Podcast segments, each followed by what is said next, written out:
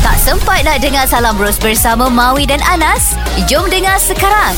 Baik pada anda yang ada apa saja persoalan eh boleh share dengan kita. Insya-Allah pagi ini Ustaz Fatih Naim akan cuba jawab persoalan anda. Ya, Hmm. hmm. ini kita dapat satu WhatsApp ni daripada hmm. Nur Bahiyah katanya, "Ustaz, adakah dikira berdosa sekiranya saya melakukan sesuatu perkara tanpa izin suami tau?" Hmm. Macam contoh, saya mengidam nak makan sesuatu Okey. tapi suami dia tak bagi wi. Siap. Dan saya makan juga tanpa pengetahuan suami. Ush.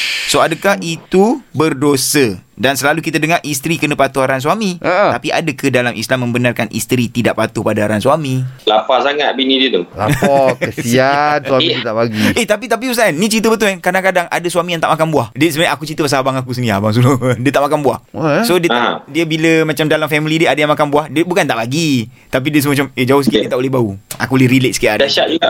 Hmm. Dahsyat Baik, sebenarnya dalam Islam, sememangnya seorang isteri dia wajib mentaati semua perintah suami dia selama mana tak bercanggah dengan Al-Quran dan hadis Nabi sallallahu alaihi wasallam.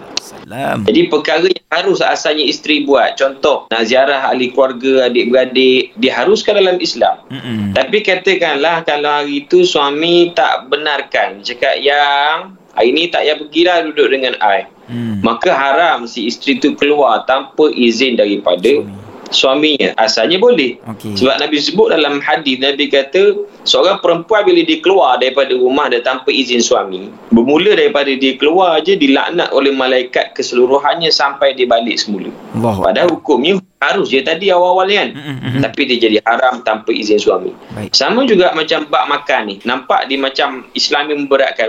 Sebenarnya bukan memberatkan. Cuma Islam ni bagi kuasa dekat suami supaya nak kontrol isteri. Hmm. Supaya tidak terlalu bebas keluar ke mana-mana dalam keadaan macam orang yang tak ada suami. Hmm. Contoh macam dalam keadaan yang uh, isu yang ditanya ini. Iaitulah isteri dia mengidam nak makan sesuatu. Tapi suami tak izinkan. Tak tahulah kenapa. Mungkin sebab ada setengah orang macam anda sebut tadi ada yang tak makan buah dan sebagainya. Mm-mm. Maka tak boleh isteri itu makan. Oh ya Tak boleh makan. Sebab asalnya hukumnya harus. Kecuali kalaulah suami tak izinkan makan langsung, maknanya nak bagi isteri itu mati, barulah boleh untuk tak taat perintah tersebut. Hmm. Sebab menjaga nyawa itu lebih penting daripada segala-galanya lah. Cuma dalam isu ini saya nak sebutkan bahawa meskipun si isteri itu haram makan sesuatu yang diidamkan tanpa izin suami, suami tak benarkan, tapi dalam bab ini si suami berdosa pada Allah Ta'ala kerana menganiaya isteri sedemikian Itu dia Kami tapi kalau Ah, sekarang tu- Ustaz eh, kita relate dengan sekarang.